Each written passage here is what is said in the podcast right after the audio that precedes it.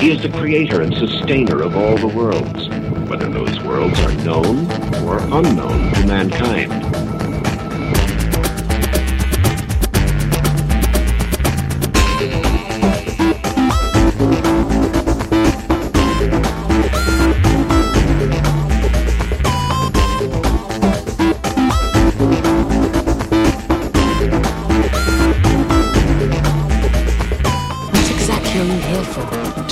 With eyes unclouded by hate. Does not wisdom cry and understanding put forth her voice? Hello, everybody. My name's Charlie. You might know me better as sci fi fantasy writer C.E. Dorset. And I wanted to talk with you today about some of the craziness going on in the world. I, I do not have any goals or ambitions to turn this into a topical show, but there, there are some times when I, I feel that I can't help but talk about what's going on in the world because it's insane. So, as of the recording of this episode, there have. Uh, hmm, sorry, this is really hard for me to talk about. Um, there have been a number of pipe bombs delivered to people throughout the country, and they have caught the person that they think is responsible for it. And I woke up this morning to news that a synagogue in Pittsburgh had been shot up by a white supremacist because this is America now. And I could talk about each of these things individually, but that is not something that I want to do. If you want more about the history of this kind of stuff and my thoughts about the current current events, I do another podcast called Project Shadow where I recently did an episode um, titled Diversity, Silence, and Anger, where I talk about all of this. So if you want those feelings from me, go over there and check that out. Today, I wanted to be proactive and offer what I feel is the only solution for this. And I'm going to be talking to you today about the 12 steps to a compassionate life that were put forward by Karen Armstrong and the Charter for Compassion. You can learn more about this at charterforcompassion.com. I'm sorry, .org. And if you haven't signed the charter, you should read it and think about signing it. It, it is more of kind of a petition to the world that we want to live in a world where people basically live by the gold and silver rules that we do unto others as we would have them do unto us, and that we do not do unto others as we would not have them do to us. And that should not be a controversial concept in 2018, but it is. And as part of the rollout for the Charter, Compa- Charter for Compassion, Karen Armstrong released a book called The 12 Steps to a Compassionate Life. And I would like to talk with everyone today about those 12 steps and how we can implement them not only in our lives, but in our communities and in our world. Um, I will be linking to a booklet from the Charter for Compassion on the 12 steps in the show notes. So just check out the show notes for a link to a booklet that goes into detail about all of this. Um, I, I there's so much I want to say, but I'm going to try to uh, keep this as uh, simple as I can make it because I want to get through all 12 in one episode. So the first step is to learn about compassion. And that may sound simple, but I have learned from experience over the years when I have talked to people about compassion that they don't understand what it is. To begin with, compassion is not an emotion. That's pity. And pity doesn't help anyone. Pity is when you look at somebody and go, oh, they're suffering. Yeah, that, that doesn't help anyone. Compassion is a stance that you take. It is an active mindset that you are going to try to relieve as much suffering in this world as you possibly can through your words, through your deeds, and through the activities that you engage in and the people and groups that you support. It is most simply the gold and silver rule that I talked about at the very beginning of this podcast. Do unto others as you would have them do unto you. That is the golden rule. The silver rule, don't do unto others as you would not have them do. is a very good corollary because you should do treat people like you want to be treated and don't treat people the way you don't want to be treated. It's it's this is the simplest concept in the world, but it seems to be really difficult for people to grasp. When we are trying to act and engage in a creative, compassionate way, we should evaluate our actions through this prism. Are we, in fact, actually treating others the way that we want to be treated? Are we, in fact, not treating others the way that we do not want to be treated? And being brutally honest with that. Because I think a lot of what allows us to deny our innate compassionate selves is this ability to lie. I, I have met people who have tried to deny my homosexuality or deny my transness. And they try to argue with me that if they were in my situation, they would want people to try to erase those components off of them. That is not true. That, that is a beautiful and brilliant lie that allows someone to feel that they are acting from a place of compassion when they are in fact not. First of all, Jesus talked a lot about compassion, and I will be talking a lot about this from a Christian point of view because I am a Christian. This is what Jesus meant when he said, Don't judge others. Judge not lest you be judged, for you shall be judged by the same judgment that you yourself mete out. Right? Don't try to take the log out of your friend's eye before taking the beam out of your own eye. When we judge others, when we when we point at something in others that we do not like, more often than not, we are pointing to something in ourselves that we do not like. And while I'm not trying to say that every homophobe is internally, you know, latently a latent homosexual, that they are denying themselves, that's not true. But they probably do have some hang up with sex or sexuality. And that inability to express their own sexuality is feeding into their disgust of other people. People who despise others based on their gender often have a root problem with their own gender. And I'm not saying that they're secretly trans, but that maybe they were bullied a lot into being a real man or the like. And thus they are acting out in a way that they feel is appropriate to make sure other people endure the same things that they do. In fact, when I talk about bullying with some people, they point out that they were bullied in school and they turned out fine. So why shouldn't everybody go through it? It's good for character. It builds character. No, it doesn't. I had a cultish religious group um, that claimed to be Christian bully me a lot in school. They would kill animals and leave them at my house.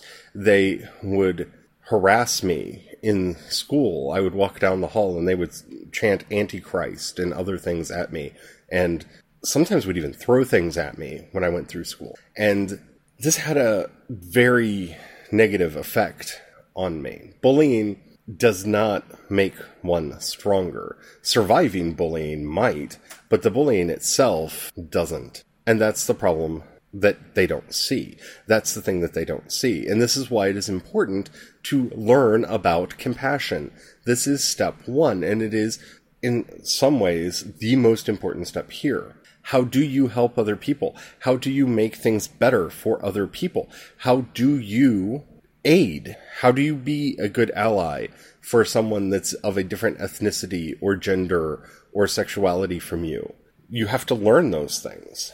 And that's step one. We learn about compassion. Step two, we look at our own world. Now, this is very important because everyone's situation is going to be different. When I lived in Maryland, things were very different than when I lived in California and are very different from where I live now in America's heartland. The more we learn about the world that we live in, the more we learn about the people around us and what is going on around us, we find it possible to engage it with more wisdom, understanding, and compassion. And this is a very important thing.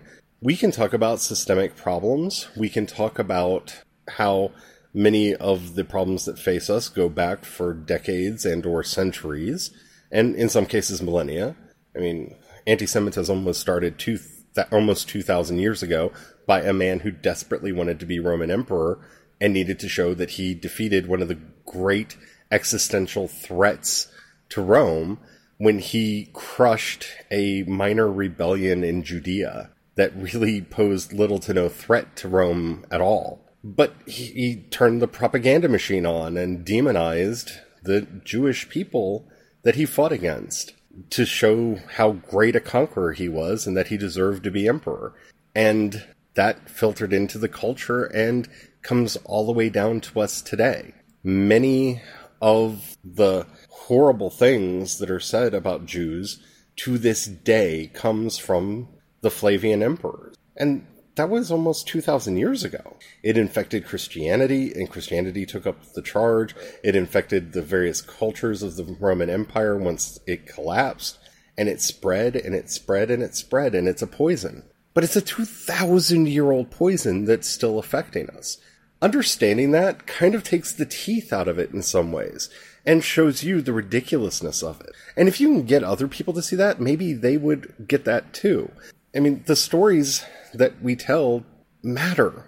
And understanding their origin and how they came to be part of the culture really does help out a lot. Understanding why Africans were enslaved in the United States at the rates that they were, well, there, see, there was this little rebellion that took place amongst indentured servants that was kind of a problem. And so they decided, well, maybe we'll step back on, you know, indentured servitude and just double down on race based chattel slavery. It's a thing that happened. And there are a lot of other causes in there. And that's why it's important to evaluate the world that you live in. Because I don't know what all countries you're listening to me in.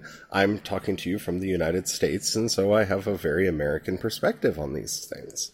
Your culture may be different. Your history may be different. And that's a very important thing to learn. And when you go into any situation, assessing it and understanding its history and what made it the way that it is, that will help you understand and be able to operate within that world. This is one of those places where knowledge truly is power. So, learning to see why these things occur. In fact, most modern racism that exists today comes from the attempts of uh, various corporate capitalists to do union busting. See, they worked really hard to make sure that the unions were segregated, and then once they were segregated, they would use the African unions, the African American unions, as leverage to depress the wages of white workers because they would always give you know, black workers less money. And so when the white unions would strike, they would say, well, we'll just, what if we just fire all of you and hire those black people? And so they sowed those divisions. They sowed those hatreds for their own benefit. See, nobody hates just because it's fun or it's easy. Someone profits from it. Someone benefits from it. And learning to see where that profit is will really help you learn how to actually deal with these issues as they arise. Step three compassion for self. This was the hardest one for me because I've been bullied, I have body dysmorphia, I have a lot of self issues and have had a lot of self issues for the majority of my life. I never felt smart enough, I never felt good enough, I never felt attractive enough, I've never been thin enough. All of these things were constantly hammered into me throughout my childhood and into my youth and into my teens and into my adulthood. And I internalized a lot of that self hatred. But you have to remember, for us to actually practice the golden rule, we have to start by being compassionate to ourselves and realizing that my body is my body. Just say that out loud. It's it's an oddly liberating thing. My body is my body. I mean, I can work out, I can try to eat right, I can do things to try to be thinner, but you know, even when I had an eating disorder and was extremely thin, extremely thin, like you could see my bones thin, I still thought I was fat because I'm barrel chested. I'll never be archetypically thin. That's just something that isn't in the cards for me. And so it's unrealistic for me to look at that and go, well, one day I will have that body, especially as I get older. And these are things that we have to start learning. And once you learn to be compassionate to yourself, it's so much easier to be compassionate towards others. But you have to start with yourself. You have to start with seeing yourself as worthy of compassion. Because if you're not giving yourself the compassion that you deserve, you will never be able to give it to others. I mean, you can give it in like little doses, but not to the level that you need to be able to do it, and not to the level that you want to be able to do it. And thus, you'll find yet something else that you can criticize yourself for because, you know, if you already have self esteem issues, finding new things to be self critical about, oh, that's like Christmas, isn't it? But we have to fight those instincts. We have to fight those urges. We have to learn to see our flaws as either things that we can fix or things that we have to live with. I have bad knees. I will always have bad knees. Even if I have surgery, I'll have bad knees. That's just something I have to live with. I have to find workarounds. I have to find ways to make it work. And accepting that and learning to be compassionate to myself is has helped me actually become more mobile and be able to get around better because I'm no longer berating myself because of my own physical limitations. I'm seeing what they are, learning how I can work with them and how I can tweak them and how I can do the things that I want to do better. That's compassion for self. Step four is empathy. Empathy begins with us understanding that there is suffering in the world and starting to stop denying it. Stop trying to avoid it. This to me is one of the most powerful things about creation spirituality is this is our second path, right? The via negativa. Suffering and silence is a very real part of our spiritual journey. And so first you accept that it exists. You have to do that. It exists. Suffering exists. And then you learn to empathize with the suffering of others. It may be different from yours. It may be the same but learning to empathize with them, to be able to grieve with others when others grieve, to be able to feel even a little bit what others feel. That's powerful. That's life changing for yourself and for others. There are a lot of people that think fairly highly of me, and it's just because I've learned empathy. I'm, I'm not as good a person as they tend to say that I am or think that I am. And that's not me getting down on myself. I, I, I know some people that really think that I am like saintly, and oh, I'm not. I'm definitely not. I have anger. I have a lot of issues that I'm still working through. But I've learned compassion. I've learned to listen to other people and to hold them in their suffering. That is a powerful, powerful. Step five is mindfulness. Mindfulness is something that we should probably do an entire episode on. It's something we talked about a little bit on last week's episode when I talked about the Lorica as we awaken our watchful mind. Mindfulness is learning to see things as they are in the moment, as they are, being mindful, being aware, being truly present in the moment. This can be difficult, especially at first, because we have a lot of preconceptions and distractions that want to cover up reality. We want to see that person who's yelling at us at the grocery store for apparently no reason as a villain or as a monster or as crazy when we look at that moment mindfully, one of the things that when I think of when I'm thinking of a very particular moment in my own life, their hair is unkempt, their clothes are disheveled, they have a haggard look on their face, like they haven't been sleeping well. She has a couple kids hanging from her. She's had a bad day. It's very obvious when I take even a second to look at her that she's had a bad day. Mm she's not yelling at me. She's yelling at her situation. She's yelling at the problems that she's having in her life. And I just happen to be the lightning rod in that moment to take in all of that. And when that happens, when you are mindful, empathy is born in you, and then compassion. I'm sorry you're having such a bad day, I said, in a very calm, peaceful voice. And her face twisted, and she said, Yeah, I am having a bad and then she actually apologized for yelling. It was, I can't even remember what it was about. But that's the power of mindfulness. Mindfulness is a sort of magic. It's one of the true magics that we have as a person. Thich Nhat Hanh in his book Reconciliation talks about bringing mindfulness to places that hurt. And it's so counterintuitive, but it works. Like I said, I have knee and back problems, and one of the best things that I've found for pain is just taking a minute, calming my breath, getting into that mindful state where I'm aware of everything happening around me and bringing my mindfulness to right where the pain is and just being there, mindful of the ache, mindful of the pain. And something amazing often happens, not not always because sometimes the pain is a bit much, but very often the pain will actually relieve itself because the pain in those situations, at least for me, is the body trying to say, pay attention to me, pay attention to me, something's going wrong, pay attention to me. In my case, it's, you know, the arthritis that I have in my leg. And when I pay attention, it doesn't have to shout as loud because I paid attention to it. And that's one of the miracles that mindfulness brings into our life. It can make everything better. We just have to pay attention and see what's actually going on. It's kind of like the quote from Princess Mononoke at the beginning of this podcast every week. Why are you here? To see with eyes unclouded by hate. That in of in and of itself is a mindfulness practice. Step six. Action. Oh, action.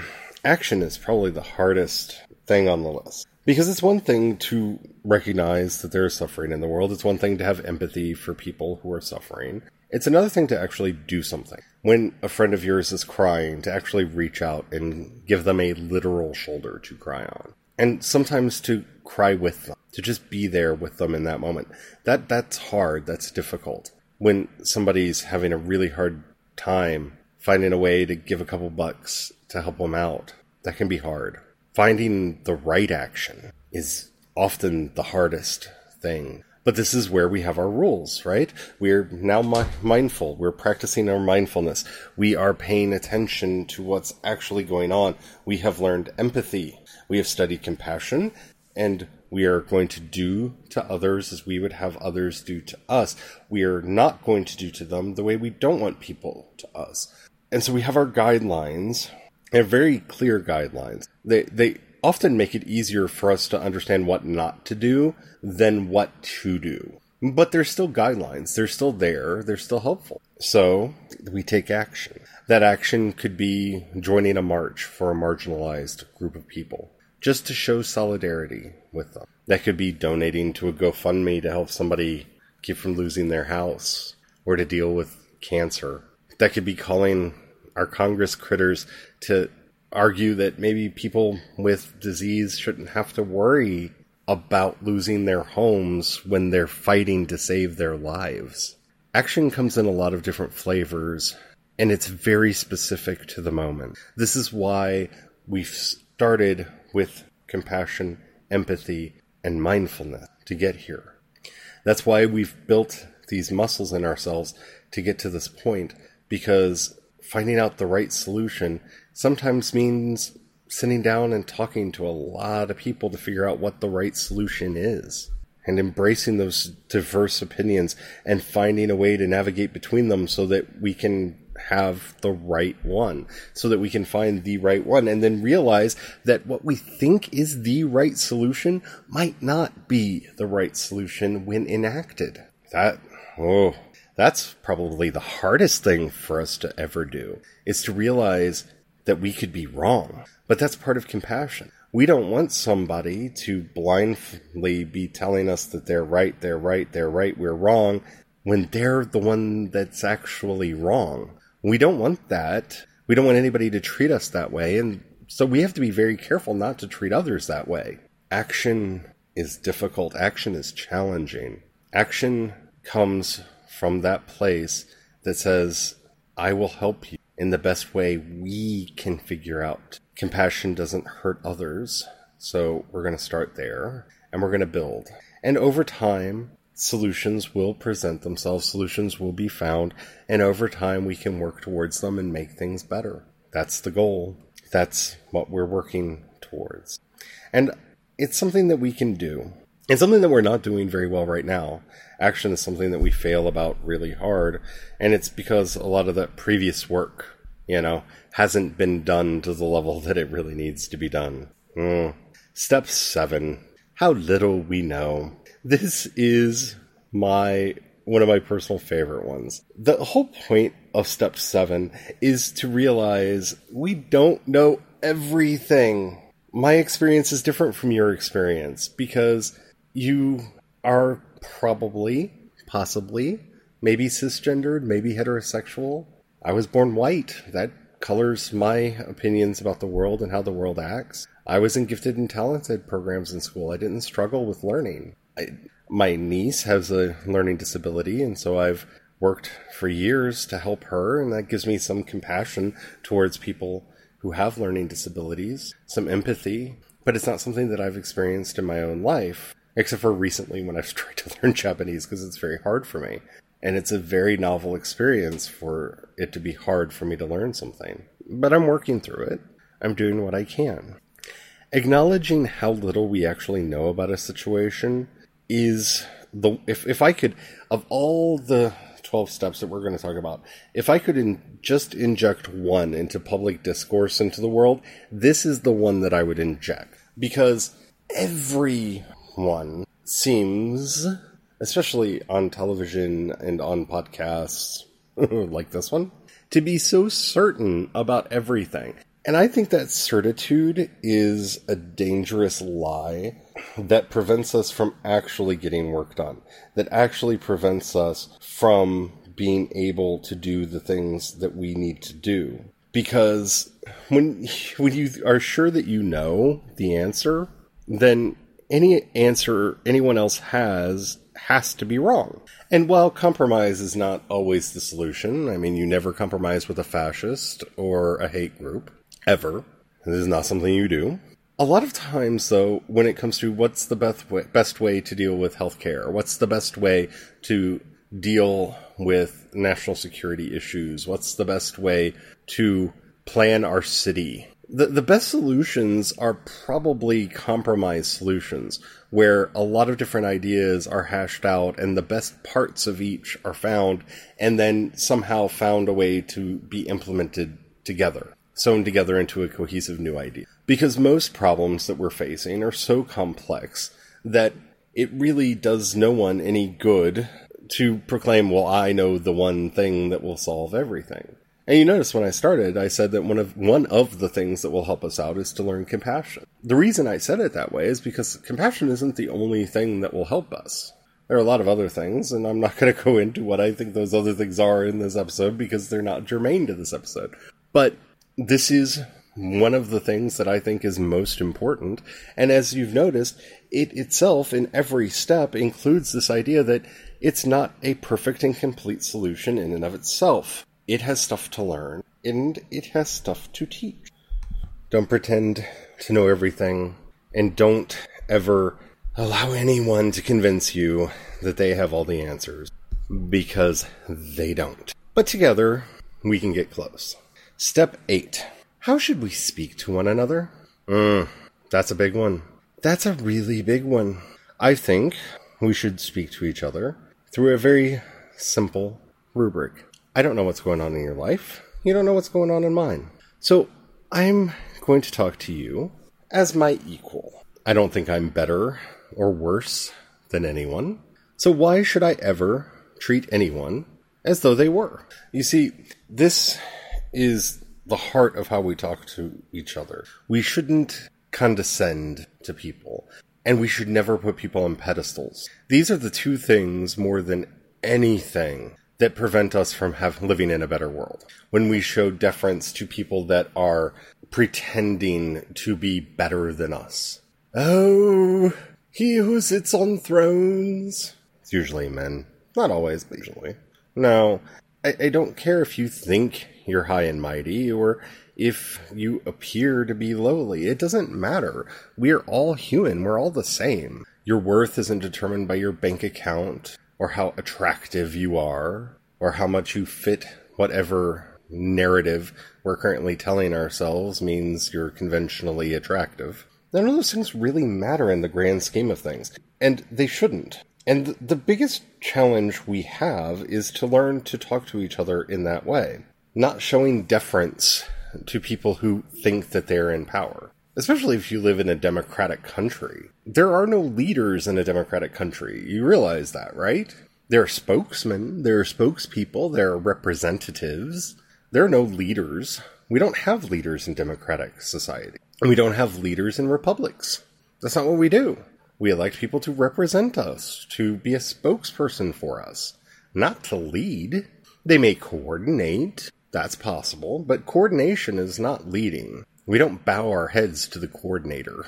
That's not something that you do. And these are the twin problems that I see in almost everything that we give way too much deference to people who want to pretend that they're in charge. Yet, no, you're not. You're, you're a representative. You're here to speak on behalf of the people that voted for you. That's it. That's all. Nothing more. Don't pretend to be more than you are. Don't pretend to be less. Don't treat people as better. Don't treat people as worse. Treat people as they are. They're just like you. They're going through things. That doesn't mean we don't sometimes get mad. That doesn't mean we don't sometimes get angry. And of course, I'm not saying to show that same respect to somebody who is a fascist or part of a hate group. No, we need to talk to them as compassionately as possible to try to bring them around from the delusional mindset that has them held captive. But eh, we, we don't have to respect their ideas because their ideas are damaging. Their ideas are, in and of themselves, violence. And that brings us to step nine. Step nine is concern for everybody. Everybody. Everyone. See, I have concern even for those members of hate groups, even the hate groups that don't like me, because I know how unfulfilling their life has to be. Because growing up, I, I hated gay people. I, I hated trans people, even though I was one. But that is a world of fear and suffering. I want everyone to be free, especially of suffering. Hate is suffering. Hate is suffering.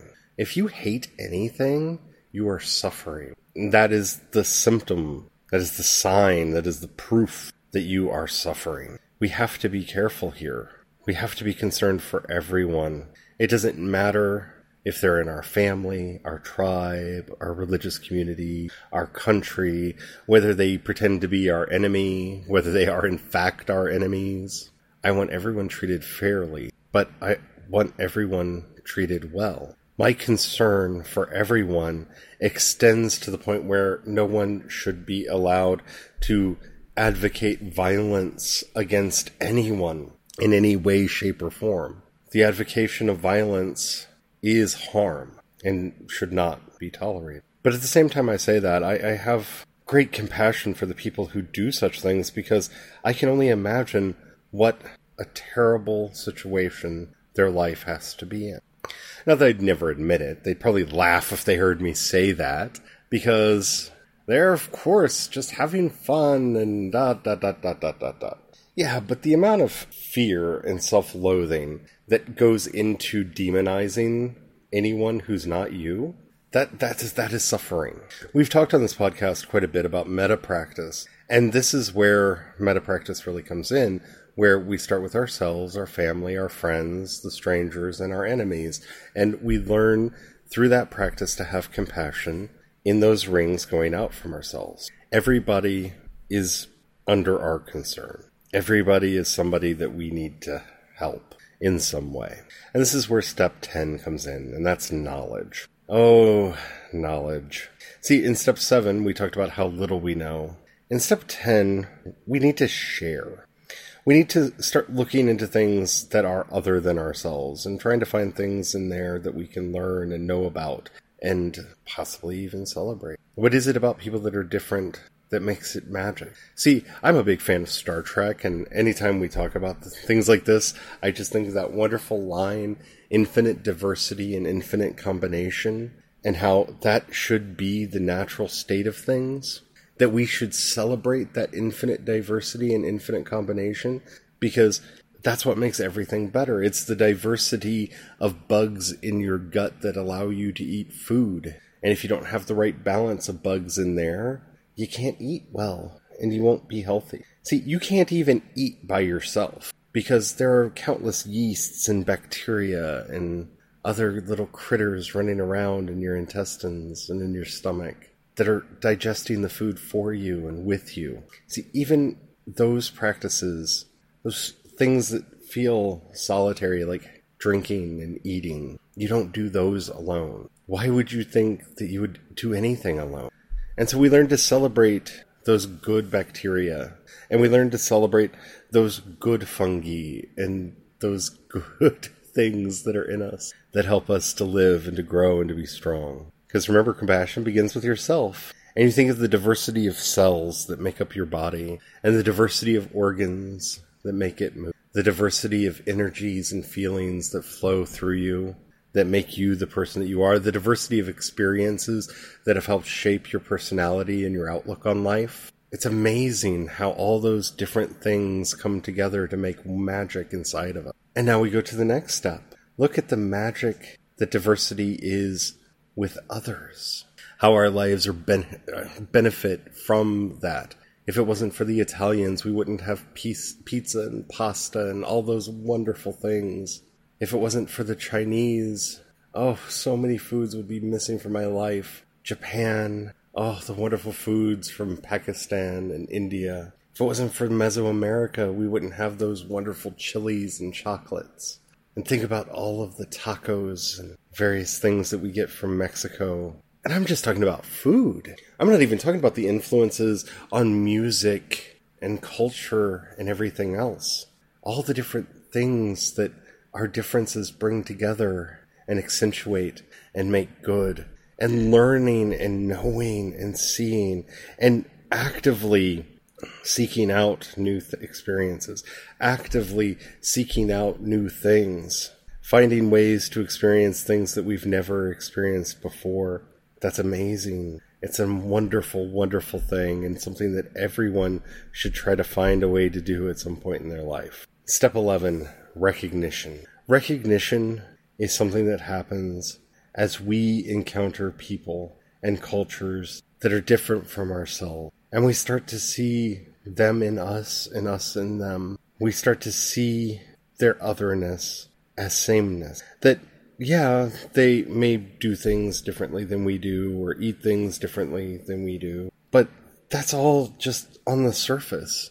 And those are just minor things. The the power of compassion when you can start recognizing yourself in others and others in you and starting to see it and recognize it and bring it home, bring it part of us to help them when they suffer and to be with them when they're alone to accept help from others, recognizing that sometimes we need it too. This is a powerful state. This is a powerful place to get to because there's so much that we can do for one another. There's so much that we do for one another every day that we forget. I mean, next time you're eating, just look and remember the farmers who brought you the vegetables and the farmers who brought you the animals and the animals themselves who gave their lives for you and all the countless people who picked and cleaned and packaged and shipped that food so that it could get to you. And if you didn't cook it, the person who prepared it.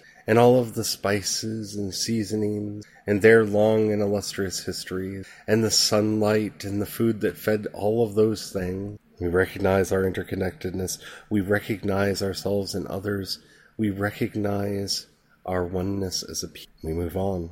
And the 12th step, the hardest step, is learning to love your enemies. And this is something that I have talked about before. It's something that I've just talked about recently, and seeing how in those who mean to do us harm, they are in their heart of hearts suffering in some way. And while I don't believe that we can cure all of them, I think we can prevent them from getting broken to the point where they become our enemies. If we learn through compassion and learn to practice compassion through action, through empathy, through recognition, through knowledge, through learning about others, if we can make the world even slightly better, if we can stop butting our nose in where it doesn't belong and causing pro- where, where it causes problems and actually do things that do help people help bring water to the desert, help to bring food to the starving, help to bring medicine to the sick, sight to the blind, hearing to the deaf, bring relief from suffering, relief from bondage. We do these things, we make the world a better place. When we impose our will on others, we make enemies. No one is greater, no one is lesser, all are the same, all are equal in the eyes of God. God is not a respecter of persons. He doesn't like you because of any particular thing. He doesn't care your race, your gender. And I say he just because that's what I've been enculturated to say. I could say she, I could say they just as easily because it doesn't matter. Many of the things that we get all bogged down on and fight about and argue about and get hateful and spiteful and all those terrible things about, in the grand scheme of things, don't matter. Not in real life not in reality. They matter in the stories and the narratives that we tell ourselves, and they prevent us from being, they prevent us from having a good world, a world where we can have meaningful relations. And those are the 12 steps of compassion. Like I said, I'll put a link in the show notes to the document in question. She actually wrote a book on the subject too, if you're interested. Oh my goodness. There's so much going on in the world, and I hope that this has helped you. If it did, and the app that you're listening to me on allows you to rate either this episode or the podcast, please do so. That helps out a lot. That tells the algorithms to uh, show me to other people who might need to hear this. If you know anybody who would benefit from this message or anything that I talk about on this podcast, please share with them. That helps everything to grow. If you would like to be more a part of everything that I'm doing, you can go to anchor.fm and download the Anchor app and follow me. I'm Wisdom's Cry on Anchor, and you will be able to leave me a one minute voice message. Keep it clean. You can ask a question, you can make a comment, you can suggest an episode that I should do. I would love to hear from you. If you would like to do that, please. If you got a buck, I really hate doing this part, but I, I would really like to make my spiritual practice my full time job. And if you have a buck that you can throw my way, depending on the app you're listening to me on, there may be a button that says support or support on Anchor, or in the show notes, there will be a link that says support on Anchor. If you click that, you can support me at the $1, $5, or $10 levels. That really does help out a lot. The more time I can spend doing these things, the more I can, you know, resources I can bring forward for you. So if you, if you can help out, that would be great. But that money does go to me and helps me to do these episodes a bit more full. It's been crazy in the news lately. Be safe. Be with the people that you love. Love everyone that you can. As always, we end in prayer. Dear God, in the name of Jesus, protect us all. Help compassion to grow in our hearts and help our hearts to find a way to help all who are in need. Lord, help us to be safe in this world that your light and your truth may shine forth in it. Together with all the saints, we pray. Amen and amen.